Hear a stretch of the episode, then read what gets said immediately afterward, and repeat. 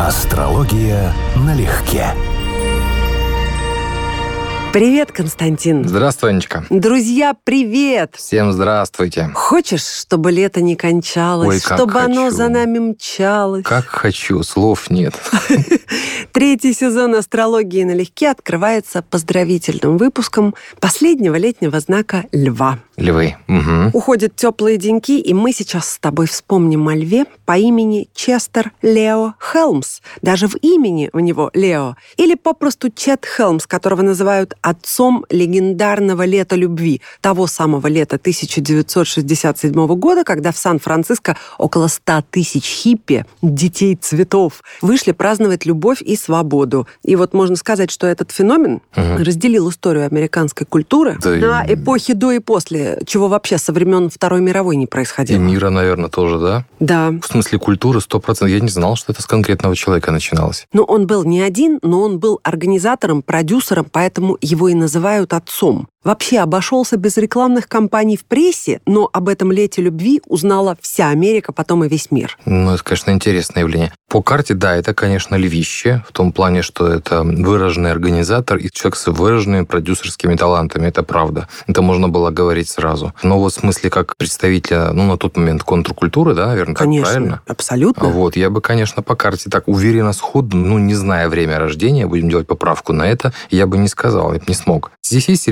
революционные новаторские тенденции, но обычно такие люди находятся в пределах мейнстрима и получают массу выгод от того, что умеют лавировать в нужных рамках. А что мы видим у него из показателей такого отличительного, что выделяет его из мейнстрима? Ну, во-первых, у него очень выраженное, явно выраженное магическое такое соединение. Это Солнце-Плутон во Льве. Там и Плутон силен, и Солнце сильно, и само по себе такое соединение, тем более благополучно аспектированное. Это человек, который может буквально своей волей, своим намерением закрутить вокруг себя большие группы людей, в том числе тех, кого он не видит вообще.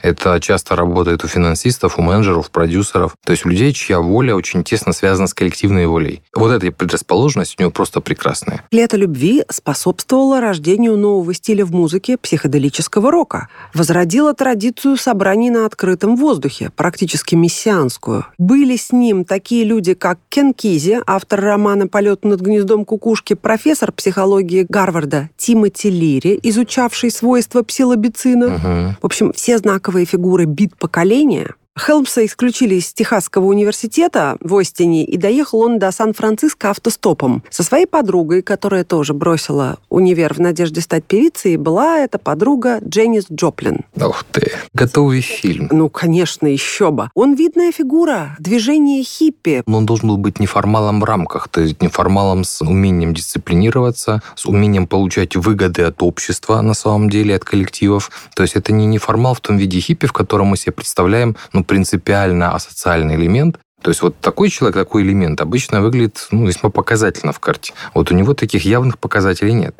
Зато у него есть прекрасная совместимость в очень значимом месте с картой США. Я часто наблюдаю то, что мы с тобой много раз обсуждали. Мгм. Когда человек рождается в определенный момент, и мало того, что является выразителем надличностных идей, но еще и вписан своим гороскопом в ту территорию, в ту страну, где все это происходит. То есть буквально является выразителем не просто поколения, а вот этого поколения, в этой стране, в этой культуре, с этой спецификой. Глядя в карту, сказал бы, что да, этот человек вполне может быть талантливым продюсером, организатором, менеджером, а вот именно не управленцем, а харизматичным лидером, то есть человеком, который является естественным лидером, не назначенным лидером. Вот такого типа, да, да, это вот, вот яркое выражение львиной энергии в конструктивном, в творческом, именно в творческом, не в социальном смысле. И думая о тех временах, восклицаю я «О дивный мир!» И пусть О. это звучит пафосно в моменте, зато роман «Антиутопия. О дивный новый мир» вовсе не напыщенный, а его автор писатель и философ Олдес Хаксли, уже воспринимается как классик английской литературы. История обычного человека, но типа дикаря, попавшего в автоматизированный мир общества потребления, Мгм. капиталистический рай такой, это одно из самых популярных произведений английской литературы 20 века. Ну и, конечно, еще крупнейший его роман «Контрапункт».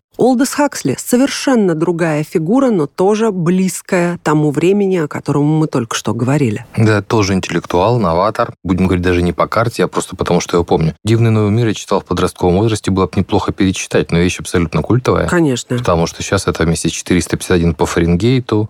Да, а, да. «Скотный двор» — это постоянно упоминаемые Оруэлла, вещи. конечно. Да. Оруэлл даже, по-моему, него учился, был студентом. Да, да? и его роман Оруэлла 1984 угу. это второе после Хаксли верно, такое да. же культовое произведение. Вот ты закрыла четверку, да, которую чаще всего упоминают в качестве антиутопий. Но карта у него непростая. В отличие от предыдущего человека, которого можно назвать по-своему везунчиком, астрологически однозначно абсолютно. Здесь тяжелые жизненные испытания, здесь преодоление препятствий. Ну, а у него, например, есть аспект, который часто сопровождает столкновение с травмами, с хирургией и подобного рода вещами. У него очень острый, но очень не просто критичный, а излишне категоричный ум, я бы даже так сказал. Хотя я знаю его вот именно с точки зрения как интеллектуала, да, угу. у него астрологические показатели с этим не типовые, связанные. То есть его мышление, как ни странно, очень эмоционально. Не абстрактно, не аналитично, а вот все-таки психологично и субъективно. И это очень неожиданно для меня, потому что я знаю его вот именно с другой стороны, именно как философа, и философа, который у меня вызывал всегда интерес. Вот его знаковое сочинение, еще одно, это эссе «Двери восприятия». Да, лежит у меня и ждет, пока прочту. Да, мне стыдно признаться, но...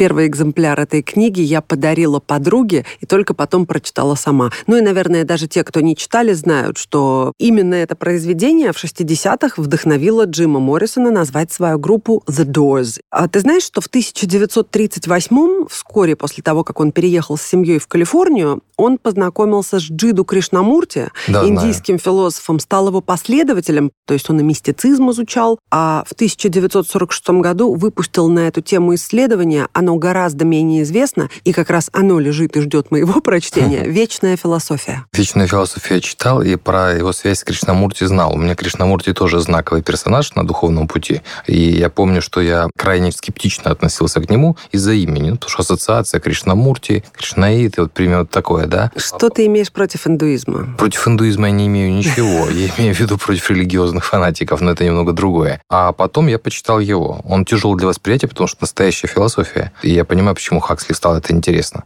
Потому что для него, для рационалиста, это рациональное обоснование, почему рационализм, ну, скажем, это не единственное объяснение во Вселенной и не единственный путь во Вселенной. Именно Олдосу Хаксли принадлежит высказывание, которое в какой-то момент объяснило мне очень многое. То есть просто одной цитатой, представь, он ответил на массу моих глобальных вопросов. Звучит оно так. Основная разница между литературой и жизнью состоит в том, что в книгах процент самобытных людей очень высок, а тривиальных — низок. В жизни же все наоборот. Да.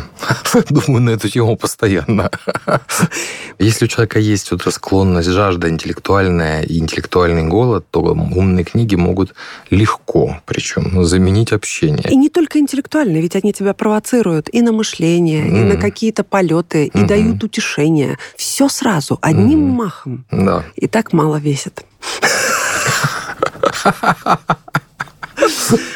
Константин, можешь представить себе врача, который рекомендует подростку не мечтать по причине его гиперчувствительности? Подростка? Ну, странная идея, прямо скажем. Сама попытка остановить, но, наверное, да. Есть эти, которым мечтать противопоказано. Да? Да, ну, правда, есть вот к разговору о Хаксли, о его вот идее, все-таки воображение лучше пускать наружу, а не внутрь. Королева немого кино Вера Холодная получила такой рецепт, когда под впечатлением от визита в театр свалилась с горячкой вечером, ну просто перевозбудилась от увиденного. И вот врач ей порекомендовал оставить всякие мечтания. Уроженка Полтавы, между прочим. Всего 26 лет прожила. Шутки шутками, а я бы ей порекомендовал то же самое. То же самое почему? Ну, во всяком, во всяком случае, определенный период жизни. Ну, потому что если мы говорим о мечтах, мы просто обязаны смотреть в том числе на Нептун, а один из важнейших аспектов, который у него есть в карте, это квадрат к Венере в падении в Деве от Нептуна, да еще и с Плутоном. Соответственно, это не просто мечты, это мечты с размахом, с мучением, с самомучением, вот с такого рода вещами, и особенно по чувственной сфере. У меня сходный аспект в сходном знаке, я очень хорошо понимаю, что это такое, поэтому, да, я могу сказать, что определенные периоды и лучше бы не мечтать. Прожила она всего 26 лет. Кинематографу, кстати, отдала и того меньше. 4 года. При этом она успела сняться в более чем 40 фильмах и покорила зрителей. Вот удивительная память о ней тянется. Веру Холодную считали странной всегда. Что у нас про странность там? Ну, из очевидных странностей у нас за это отвечает уран чаще всего. Здесь он не сильно выражен, если смотреть только на дату рождения. Но здесь есть другие вещи, странности. Вот опять же, если мы говорим о деятеле искусства, то надо смотреть, обязательно смотреть на Венеру. И в ее случае это секстиль с ураном, это квадрат с Нептуном. Соответственно, это человек, который умеет создавать иллюзии, но, к сожалению, и жить в иллюзиях тоже. Это вот взаимосвязанные вещи в карте. Поэтому ее странности, если они в кинематографе могли бы отыгрываться хорошо, то, например, в личной жизни это могло создавать проблемы. Ну и роли у нее были все однотипные, ее это не удовлетворяло. Ну... Она признавалась, что недовольна ни одной из своих ролей и мечтала о трагических героинях, но, к сожалению, не успела. Но ты знаешь, что она должна была по замыслу Всевышнего, возможно, стать балериной, потому что балетмейстеры училища, где она занималась, говорили, что у нее ярчайшие способности. Ей прочили карьеру прима-балерины Большого, но бабушка препятствовала всеми доступными ей способами, и главный аргумент бабушкин был «не пристала девушке из хорошей семьи плясать на сцене перед мужиками». Хм. Пришлось подчиниться бабушке, она не пошла наперекор. Ну, способности к спорту, если будем говорить так, да, не к танцам даже, и к балету, а вот к спорту вообще у нее есть однозначно. То есть у нас есть огненный Марс, он в соединении с Меркурием, это типовое сочетание человека, который легко обучаем физическим действиям и способен заниматься долго, устойчиво, то есть по режиму. Поэтому, да, будем говорить, качество, которое у нее было. Могла ли она стать великой балериной? Ну, еще раз, мы не видим десятый дом, не видим время рождения, сложно сказать. Но способности к физическим действиям, да, к спортивным, вполне. Вполне. И тяга к изящному. Конечно, конечно. К сцене. Вот такое львиная тема, очень даже без домов. Вера Холодная все-таки окутана трагизмом из-за короткой жизни и, наверное, из-за нереализованности, вопреки тому, как ей удалось остаться в истории, но определенный трагизм был и в народном артисте СССР Владимире Басове. Еще один любимейший мой артист и режиссер Владимир Павлович, актер, режиссер, сценарист, участник Великой Отечественной. Ну, все его знают, сыграл миллион небольших, но потрясающе исполненных ролей. Я тебе скажу, что у тебя глаз алмаз, потому что часть аспектов и часть связей, которые отвечают за проблемы в жизни Веры Холодной, есть у него. То есть такой же стелиумный лев, то же самое Марс-Меркурий, который только что рассказывал. У него тоже должны были быть способности или к спорту, или к технике, или к военному делу. И такое же сочетание напряженная Луна-Марс, которая в карте на самом деле дает очень высокий уровень эмоциональности, наполненности, но и обидчивость, ранимость, высокую лобильность да, психики не всегда хорошую. Но вот, правда, если там я сказал бы, что надо поаккуратнее с мечтами, то здесь, конечно, аспект, который здесь присутствует, Луна, Нептун, Юпитер, Тау квадрат, причем и водная стихия есть, в общем, как полагается, я бы сказал, что здесь будут перекосы в сторону выпивки. Прям Они всерьез. были. Причем дружба с алкоголем не помешала ему не раскрыть свой талант во всех ипостасях, ну, представь, я перечислила, он был сценаристом большинства своих фильмов. Угу. Ни актерскому таланту не помешало, ни режиссерскому. Извини, я такой профан, он фильмы снимал. Конечно. Я знаю его как актера только. Рассказываю. В 1954-м он снял фильм «Школа мужества». Второй режиссер этого фильма, Мстислав Корчагин, погиб в авиакатастрофе, и Басову пришлось завершать картину самостоятельно. На кинофестивале в Карловых Варах получил приз как лучший воспитательный фильм, и именно в этом фильме первые свои роли сыграли Ролан Быков и Леонид Харитонов. Хороший старт. Фильм вошел в десятку прокатную лучших фильмов года. Хороший старт для режиссера. Он очень талантливый человек, и действительно, он выпивал с молодости, и все его жены, там, и Наталья Фатеева, и угу. все говорили, что это было тяжело, и тем не менее не терял ни своего интеллигентного, умного, вдумчивого лица человеческого, ни профессионального. Вот что поразительно. Для тех, кто смотрит его карту, это помощь Сатурна в экзальтации к этому Тау квадрату. Ну и, возможно, тринат его от Плутона. Но я думаю, что Сатурн. То есть моменты самодисциплины, необходимость собраться при необходимости здесь все-таки существует. Но да, с такой картой очень сложно, потому что это человек, который внутри себя носит незаживающую рану и готовое к ней решение, буквально анестезию определенного типа, типа спиртного. Было бы удивительно, если бы он не употреблял. С общепринятой точки зрения, внешне, ну, красавцем его совсем не назовешь, при этом пользовался огромным успехом у женщин, характерный, оригинальный человек и с очень узнаваемым тембром голоса, вот этой хрипотцой. Угу. Лев вообще один из самых обаятельных знаков. Старая астрология считала, что родиться львом – это уже не маленькая составляющая удачи в жизни. То есть это уже был хороший показатель, да, это один из счастливых знаков. Тут скопление планет, причем четыре планеты в Льве, Солнце, Меркурий. Опять же, это и про острый ум, и про умение красиво говорить. А во всяком случае так, чтобы слушали. Не всегда, не всегда совсем красиво, да, но так, чтобы прислушивались. Это имеет значение. Вот Венера у него в раке. А это значит, что в раке благополучная вполне трин с Ураном, а это значит, что этот человек был улыбчивый, очень переменчивый в чувствах и на самом деле нуждающийся скорее в закрытой тематике в чувствах, то есть не на показ, не на демонстрации для окружающих, а в нежных, трепетных отношениях. В один день, 9 августа, но с разницей в 15 лет, на свет появились две львицы-сказочницы. Причем какие? Первая по старшинству – Памела Треверс, автор серии книг о Мэри Поппинс, которые экранизируются по сей день, не говоря уже о том, что публикуются регулярно, переиздаются. Вторая – финская писательница и иллюстратор Тува Янсен, создавшая мир мумитролей, угу. которые считаются национальным достоянием Финляндии. Да, абсолютно культовый персонаж для финнов, это я знаю. Я усмотрела некоторое, пусть условное, но все же сходство в их судьбах. Обе долгожительницы. Треверс прожила до 96 лет, Янсен до 86. Угу. Треверс никогда не выходила замуж, но личная жизнь отличалась разнообразием и насыщенностью, она была бисексуальна. Угу. Тува Янсен тоже не выходила замуж, почти полвека прожила с любимой женщиной-художницей. Ну вот даже так, ну, на вскидку. Да. У Треверс одна из самых главных прелестей, которую увидит астролог, ну, поскольку мы знаем, что это автор Мэри Поппинс, это очень такой узнаваемый, чопорный персонаж. Конечно, хотелось бы сразу спросить, с каким знаком он у ассоциируется, да? С какой ипостасью в большей степени. Ну и поэтому любой... Дева. Да, ты угадал, Луна в Деве у нее, причем Луна в Деве в Тау квадрате с Сатурном, с Плутоном, то есть такая гипертрофированная дева, подчеркнутая дева. И Меркурий у нее как писательница в Деве. Причем, учитывая аспекты к этого Меркурия, его положение, она должна была быть очень умным человеком. То есть прям вот, ну не на порядок, может быть, но в разы умнее сверстников, окружения, и для нее, возможно, это было источником дискомфорта, даже эмоционального. Показатель ее гороскопа, это если мы сейчас не говорим именно как у деятелей искусства, то есть что она пишет и что интересно. В этом случае мы смотрим Венеру, Лев, Трин с Ураном, Секстиль с Марсом, это имеет отношение к ее жизни и к разнообразию, к много чему еще. А вот именно про умственные качества, ну, я бы сказал, что да, у нее есть вполне характерный показатель интеллектуала. Она утверждала, что научилась читать сама в три года и стала книжным червем буквально. Родилась в так называемый год гения в 1899 когда родились и Набоков, и Хемингуэй, и Хорхе Луис Борхес. Что-то в этом есть определенно? Есть. Но я тебе скажу, что это, если с точки зрения астрологии, то дело не в одном году, а в периоде, когда Нептун и Плутон шли по близнецам. Это лет 14 они совпадали,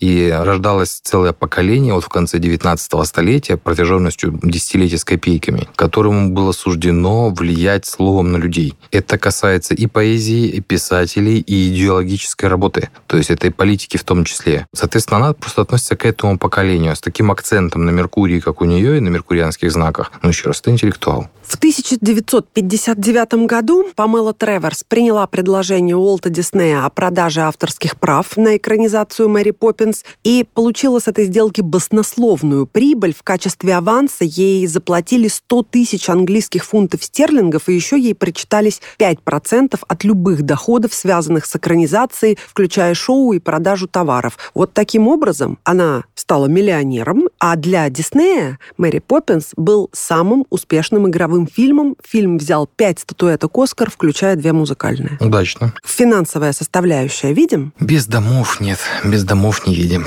Окей. Туве Янсен, переходим к ней, тоже стала одной из богатейших женщин Финляндии еще в 60-х, в одно и то же время они разбогатели. Купила себе небольшой остров в Финском заливе. Свою первую книгу написала в 14 лет. К тому времени уже была известна как иллюстратор одного из самых популярных детских журналов Финляндии. После обучения, а училась она, блестящее образование получила в сфере изящных искусств в Швеции, Франции, Германии, Италии. Писала, кстати, она своих мумитролей на шведском. Так вот, она иллюстрировала книги, в том числе Толкиена и Льюиса Керрола. Mm, это я знаю. А еще она выполняла и фрески, и настенные росписи. И вообще всю жизнь считала себя в большей степени художницей, нежели литератором. Но тоже талант невероятный и принесший финансовую прибыль колоссальную. Ты правильно сказал, что где-то у них есть общие вещи, скажем, тот же акцент на знаке Девы, то, что Лев и там, и там, то, что у них связь Венера-Марс, например, в карте у обеих, классические чувственные сочетания, или Сатурн-Луна, напряженный аспект, что, в общем-то, достаточно хандрежная тема в жизни. Но в каком-то смысле они прям противоположны. А в каком? Ну вот, например, Туви Янсен в смысле эмоций, в смысле души, ее естественной склонности, ее женской природы, почти полная должна была быть противоположность. То есть Луна не в Деве, а в Рыбах. Это человек другой, абсолютно, гораздо более мягкий, более эмоциональный, более чувствительный,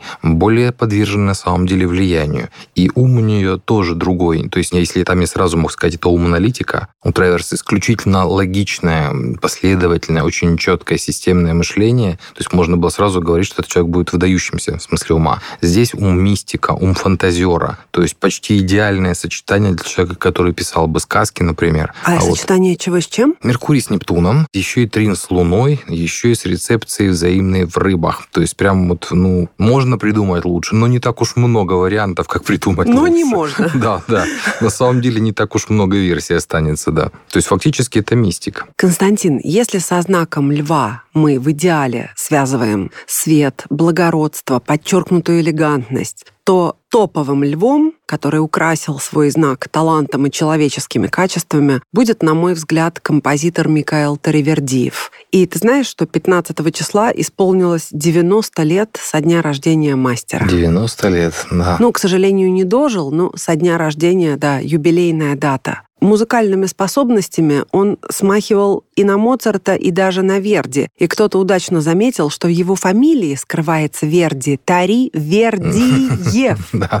Но действительно, таланта невероятного человека. Он в 6 лет пошел в музыкальную школу предбелистской консерватории, в 8 уже стал автором серьезных камерных произведений, а в 10 замахнулся на более обширные формы симфонические. Ничего себе. Но обрати внимание, что в его музыке есть какая-то неземная компонента, то есть такая возвышенность, когда сердце грустит и радуется, в тебе что-то сродни очищению происходит. Ну, меланхоличность некоторая такая, душевность, да. Есть такой. Он на самом деле в сочетании Льва и Девы. Такой комплект. У него три значимых планеты. Солнце, Венера, Юпитер во Льве. А вот имеющие прямое отношение к музыке, как разновидности, к поколению музыки Нептун в Деве, и там же Луна и Меркурий. Когда делает астролог ратификацию карты, по знаниям фактов жизни, мы можем немножечко уточнить карту. Я не знаю его время рождения, но у него такое положение Луны, что если он родился бы в ночь или рано утром 15 августа, то он должен был быть человеком, который имеет отношение к музыке. А вот если он родился ближе к вечеру ночи на воскресенье, то есть на 16 августа, то был бы он уже скорее аналитиком, интеллектуалом. Вот прям очевидная разница разница. Либо так, либо так. Соответственно, можно даже уточнить его гороскоп, не зная его время рождения. Мы все знаем, что он написал музыку ко многим фильмам, к 132, если точнее, к ряду спектаклей, лучших советских, более 100 песен и романсов, 4 оперы и 4 балета, камерные вокальные 4 циклы. оперы, 4 балета, ничего себе. Да, у него были огромные камерные вокальные циклы, симфонию написал, три концерта для органа, и он вообще для органа много писал, два концерта для скрипки с оркестром и концерт для альта и струнного оркестра. И при всем при этом его, конечно, очень раздражало, что известен он народу по музыке к фильмам «17 мгновений весны» и «8 песен для иронии судьбы» его же. Обидно, что люди, конечно, с более высокой и серьезной его музыкой не соприкасались. Ну, так это, как всегда, если есть массовая элитарная культура, то есть то, что он делал, все-таки относится к профессиональной сфере деятельности его должны были знать те, кто разбираются. А широкие массы знали благодаря тому, что знают широкие массы кино, песни, ну, конечно. И при всем при том, кстати, говоря уже про иронию судьбы, а как обойти, Эльдар Рязанов считал, что один человек не способен написать восемь шлягеров к одному фильму, и что нужно привлекать минимум четырех композиторов к работе. А Михаил Леонович за день написал шесть из восьми песен, которые вошли в цикл, то есть это «Мне нравится», «Со мной вот что происходит». Просто за день шесть. Объективно талантливые вещи. Несмотря на то, что сам-то он говорил, что если бы Моцарт Моцарт жил в наше время, то непременно работал бы в кино. Ну, так или иначе, ему было обидно, что знают его по музыке в кино. Он, кстати, прав. Моцарт был совершенно легкого нрава, авантюрист, ему бы это нравилось точно. Однозначно. У него очень неплохой Юпитер в карте. У него есть аспект Солнца и Венера, тем более Трин с Ураном. Он в хорошем смысле везунчик. Он относился к поколению, у кого Нептун в изгнании, в Деве. И, соответственно, музыкальная сфера деятельности в это время требовалась не так, ну, фактически это озвучила. То, что было ему интересно, было неинтересно или не востребовано народом, дословно. И он должен был быть в этом смысле, вот в этом смысле, всю жизнь испытывать дискомфорт. Фотографировал он еще с детства. У него был целый фотоотдел дома. Говорил, что снимает от комплексов. Всегда хотел рисовать, рисовать не умел, композицию чувствовал, чувствовал свет, поэтому в итоге фотография. Ну, это вновь аргумент за то, что он родился в первой половине дня, еще точнее рано утром. Наверняка. Угу. И сейчас в Москве идет его выставка. Тоже юбилейная. Фото снимков. Очень красивая. Ну и такой случай с ним, не знаю, простенький, но меня ужасно смешит. Он как-то приехал на автозаправку, вышел из машины, и тут из соседней машины какой-то водитель начал на него показывать пальцем и истошно кричать «Смотрите, смотрите, это Таривердиев!» На что получил такой ответ «Да сам ты Таривердиев!» У него хорошие показатели на интеллект. Именно положение Луны у него прям как такая минутная стрелка указывает, соответственно, в первой половине дня на музыку, на фотографию, больше на искусство и тягу его эмоциональную, душевную к этим вещам. А во второй половине дня это в большей степени интеллект, это работа с умом, это на самом деле научные знания. То есть это явно не тот типаж, который мы знаем. Да? То есть это очень явная разница, когда его биография сразу позволяет нам сузить интервал для ректификации. Да, это человек, который очень последовательный, очень глупый, склонный быть последовательным честным, честным и стремится быть объективным вообще во всем. И у него есть показатели, которые могли бы дать ему даже артистический талант, потому что обычно Солнце Венера, тем более в его случае это огненная стихия, в Валье, часто дает людям склонность и способность симпровизировать, что сам ты Ривердиев, или сделать что-нибудь в подобном роде в жизни, потому что для него это как сцена. Но в какой степени это выражено в домах, мы не знаем, потому что нет времени рождения. То есть почему это не стало профессией или не стало ведущим интересом? Дорогие львы, сохраняйте свою осанку горделивую вопреки всему, щедро дарите свой солнечный свет тем, в ком меньше тепла, чем в вас, и пусть судьба не перестает доказывать, что вы ее любимчики. Да, и что 11 других зрителей на самом деле здесь собрались совершенно не зря. Как друзья Оушена. Да. С днем рождения, львы! С днем рождения! Астрология налегке.